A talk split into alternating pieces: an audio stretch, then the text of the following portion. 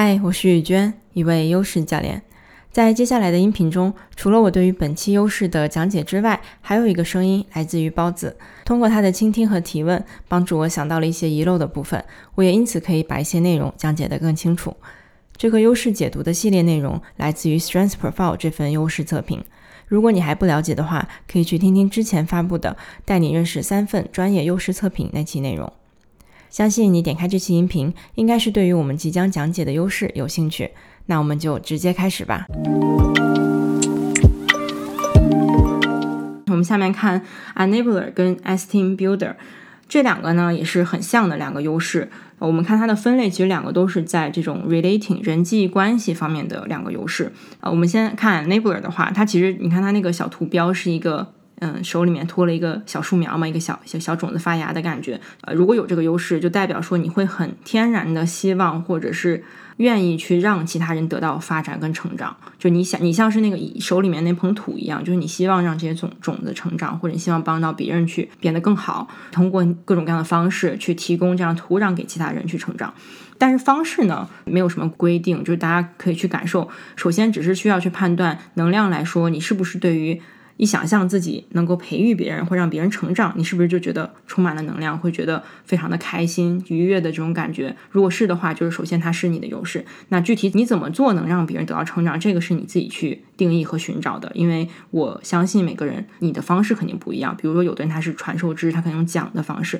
那有的人他可能是，比如说写作的方式去帮助别人成成长，甚至有的人他可能是。指导啊，对吧？比较技术型的，或者去指导，或者或者去帮忙、去服务，各种各样的方式。这些方式其实也跟你的其他的优势有关。可能你一些比较强的优势会在这时候让你觉得用这种方式你最舒服，或者能量最好。对，所以这个这个就是说，如果它是优势，如果不是呢，也只是在说，就刚才我讲的这这样的过程，你会觉得挺累的，或者你。不会轻易想到你，你平常跟人交流的过程中吧，你不会自然的就想要去培育别人，或者把你的能量关注在这个方面。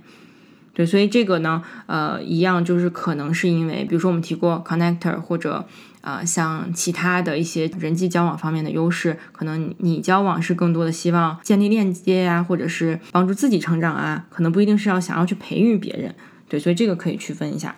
然后它跟呃 esteem builder 这个词呢，其实 esteem 在这个里面我们就翻译成自尊、自尊构建者吧。同样人际交往的情况下，但是给你带来能量最强的那个部分呢，是当你可以去提升他人的自尊自信的时候，就是你你帮助他人，你通过各种各样的方式让其他人跟你交往之后，感受到更相信他们自己或者对自己感受更好的这种感觉。所以还是跟刚才那个呃 enabler 的优势其实是有区分的。同样的呢，方式也是非常不一样的。比如说，我常见有的人他可能是通过口头认可，比如说你有因为有 gratitude 感恩这样的优势，所以你很喜欢发现别人闪光点啊，去用语言认可别人、夸奖别人。那当然，这个过程中别人会因为跟你交流而感受到了自己挺棒的，我挺好的，我挺自信的。所以这就是其中的一种方法。所以同样的，没有这个优势呢。也只是说，我们对于这样的事情不是天然的有这个动力想去做，甚至说你让自己去做，比如说你你当你刻意的让自己去培育一个人，比如说工作中你需要去培育你的下属，对吧？去帮助别人成长，可能你会甚至觉得有点累，去做这样事情有点伤脑筋，或者是让你觉得挺辛苦的，那这就是说明它不在你的天然优势里面。嗯，是的，呃，因为其实我我说的这个。Enable 这个这个词，培育者吧。嗯，其实我在听了你刚才讲解讲解之前，我我有一个误区吧。首先，它测出来是是在我的红色区域的。嗯，我当时没有很惊讶，因为当时我是一种内心是有一种感觉，就是我会觉得它累嘛。嗯，我做这个就是自尊自信的这个建立者，我会特别的开心，而且我呃，我是在这个做完测试以后，这个测试又给了我一个正正向的反馈，就他告诉我。嗯，就是我我以前或者就是模模糊糊的感觉到我我特别会干这件事情，就是我是一个别人一和我聊天，我就能让别人感觉到他做感觉很良好，然后非常的开心愉悦这样一个人。嗯，我以前就模模糊糊的知道，嗯，但是那个时候呢，我一度也以为我应该也是一个就是这个培育者吧。嗯，但是呢，我那时候呢，我内心又会有一种不舒服的感觉，就是就是我以前一直都觉得这个事情很矛盾。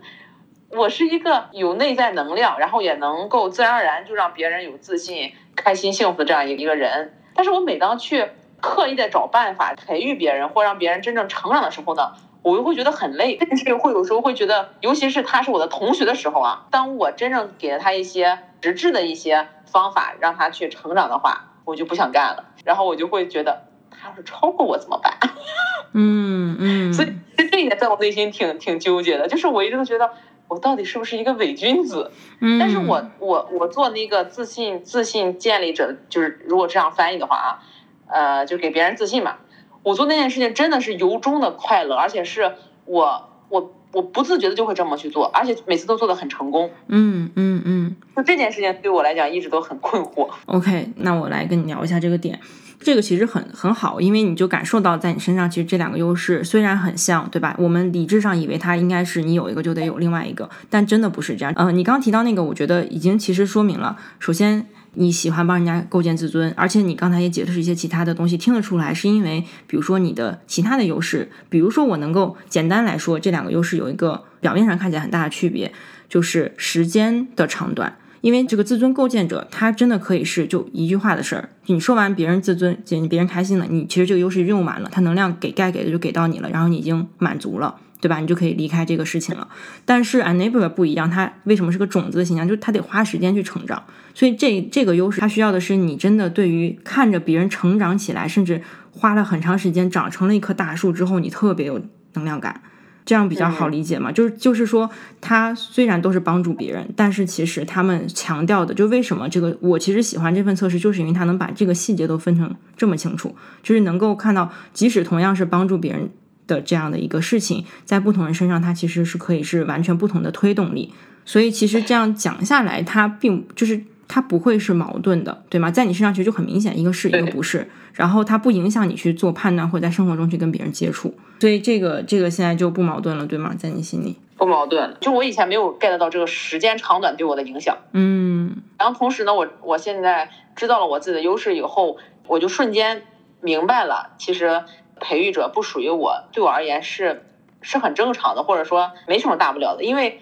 因为他跟我的那个很强的那个预防是是打仗的。就是就是我有这个，反而反反而我觉得我我会我会更痛苦。嗯嗯嗯，就是这。就是这种感觉特别好，尤其是刚刚你你你能够，就是我能感受到你是真的，就像你说的，它不属于你嘛，对吧？不是你优势，你也不觉得这是个不好的事情，你是特别开心的接受了这样的事情，反而感觉是解放了自己，对吧？不需要被捆绑着说你应该怎么怎么样，应该有这样的优势。所以这个其实就是我特别希望，就是大家了解优势之后能感受到的，就是你应该对你的每一个优势都有这样的，对你的每一个 weakness 都应该有这样的一种释然。就是啊，怪不得我没有它，我真的不需要它，或者是我其他优势根本就我没办法就同时拥有这个或者那个，因为它跟我的主要优势给给我能量更大的优势打架，对吧？那我自然不需要那样对我来说反而更累的优势。是的。